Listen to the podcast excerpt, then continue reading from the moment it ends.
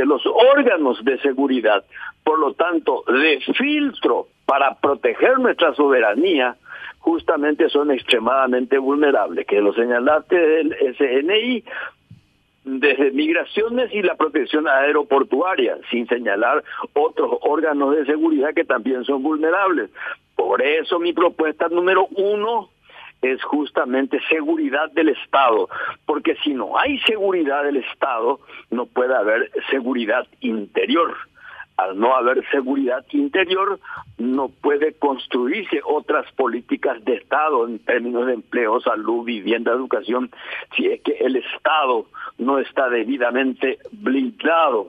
Entonces, se producen estos fenómenos de repetición mediática precisamente porque los órganos de seguridad no tienen los recursos económicos suficientes para poder, digamos, ejecutar su labor.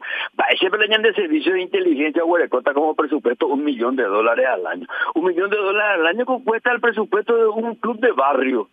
Entonces, es decir, que no tenemos la más mínima noción de lo que es la seguridad del Estado, que tiene que basarse en la información previa porque solo lo que se sabe de antemano se puede prevenir